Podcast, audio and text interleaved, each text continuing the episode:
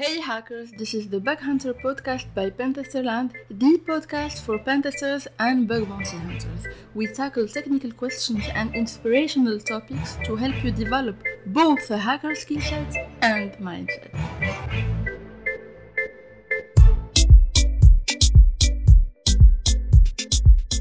Welcome to this first edition. I'm your host Miriam, and the title of this episode is Hacker Mindset and Network Pentest.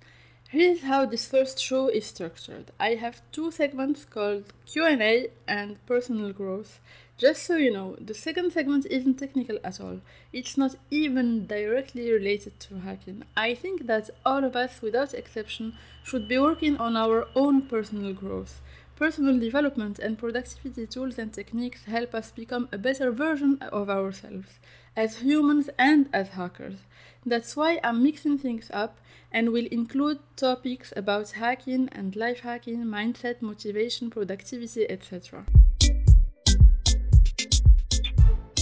Q&A segments. I was contacted recently by Lopseg on Twitter. I hope I'm pronouncing his handle right. It's written as L O P S 3 G.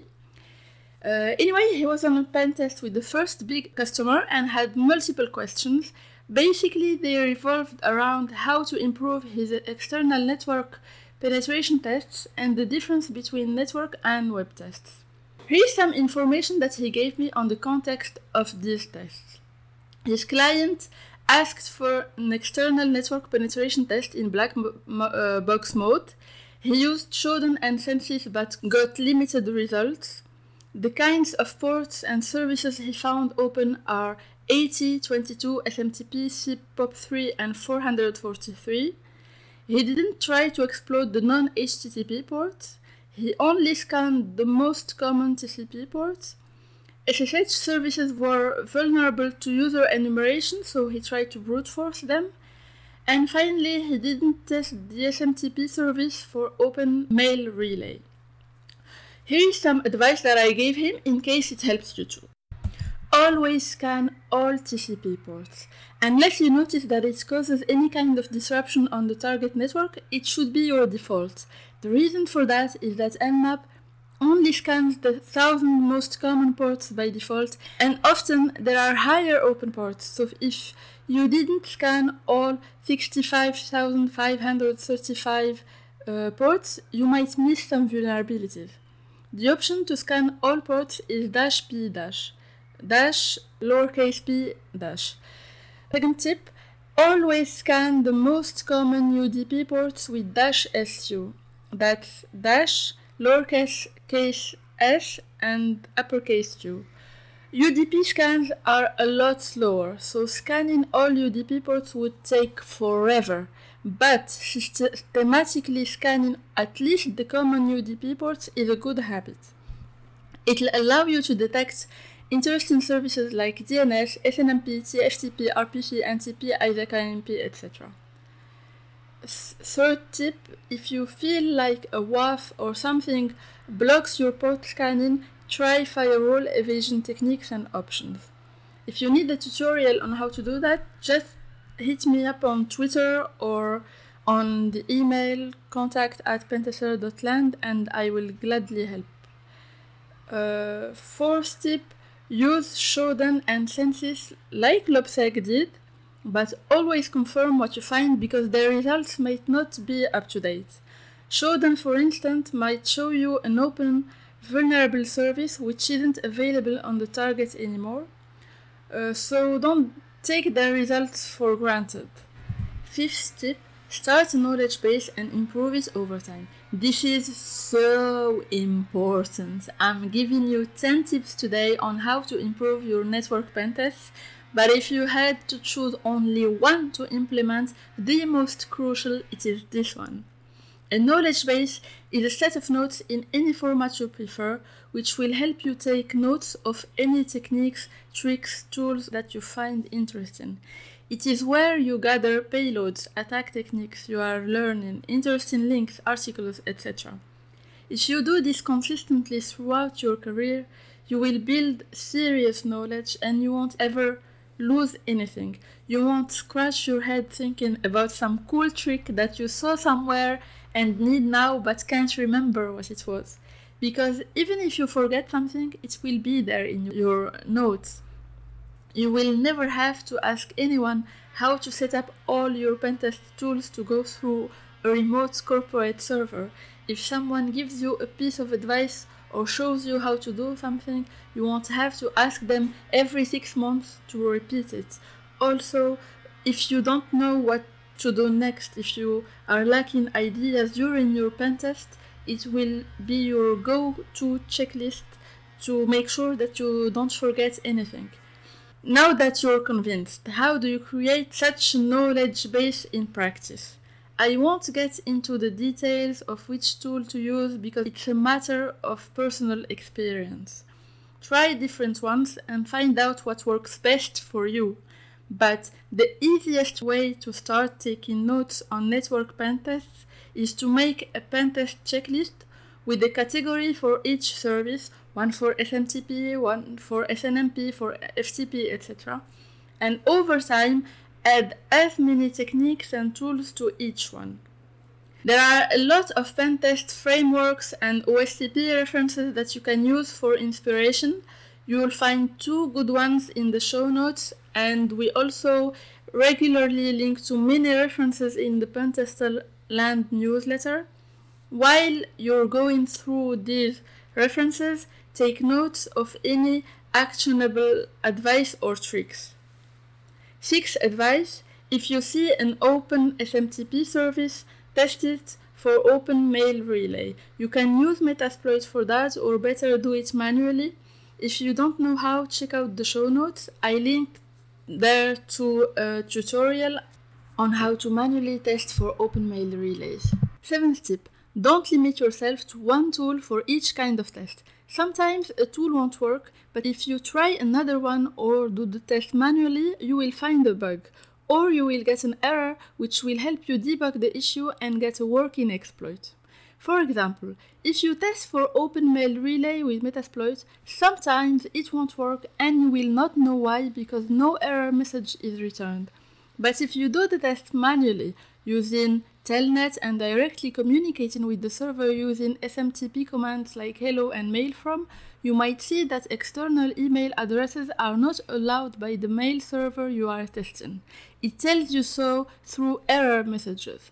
But if you try an internal email address, it will work. So the server, in this case, would be vulnerable to internal email relay, and this is easier to detect by communicating with it directly. Eighth tip Make sure to understand the scope validated with the client before you start the mission. The way I see it, a web pen test only targets web apps and HTTP based services, while a network pen test targets all kinds of available services, ports, systems, apps, etc.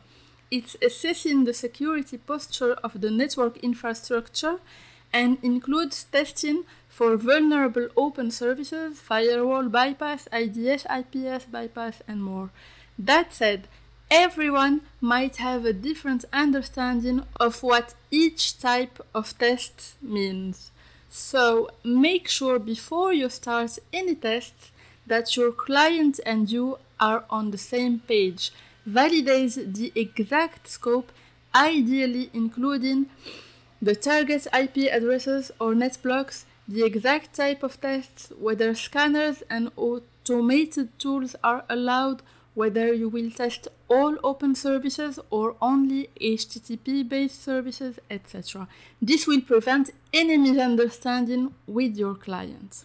Ninth tip ask the client beforehand for their priorities, which functionalities risks or vulnerabilities are preoccupying them the most so that you don't spend too much time on parts of a site that are, for example, scheduled to be removed. Also, they may have doubts on the security of specific parts of a site based on the feedback of developers or users. This kind of information is absolutely not mandatory, especially for black box tests, but it could help you know where to start and save some time because pen testers usually have a lot less time to find vulnerabilities than real attackers.